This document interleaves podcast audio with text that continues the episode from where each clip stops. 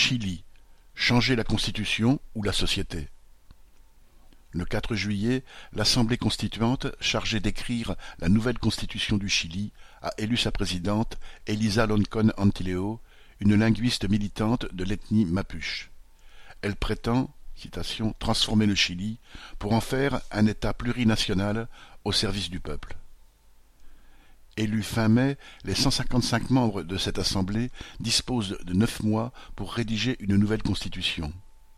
À peine commencés, les débats se sont arrêtés pour protester contre une violente répression policière des manifestants exigeant la libération des centaines de prisonniers politiques, détenus sans jugement depuis la proclamation de l'état d'urgence fin 2019.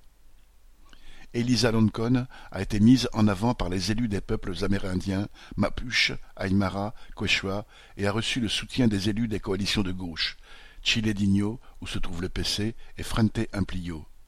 Elle a donc été élue à une large majorité, car la gauche et les élus indépendants, issus le plus souvent des assemblées réunies pendant la révolte de 2019, représentent une majorité de plus des deux tiers.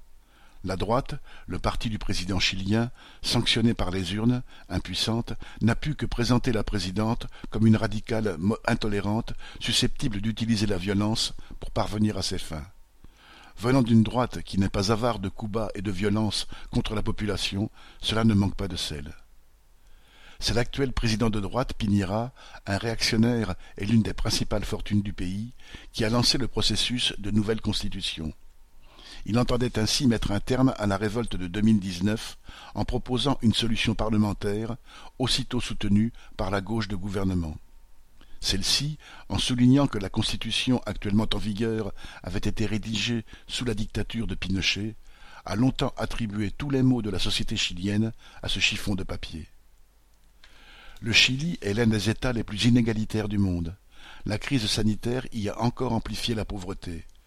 Alors, comment une nouvelle constitution pourrait-elle faire que l'État, au service exclusif des plus riches, puisse se mettre soudain à tenir compte des plus démunis? Pour mettre fin aux inégalités criantes, il faudrait s'en prendre à la fortune des plus riches, obliger les multinationales à payer pour financer l'éducation, la santé, les retraites, tout secteur que l'État chilien a abandonné au privé et indispensable à la population.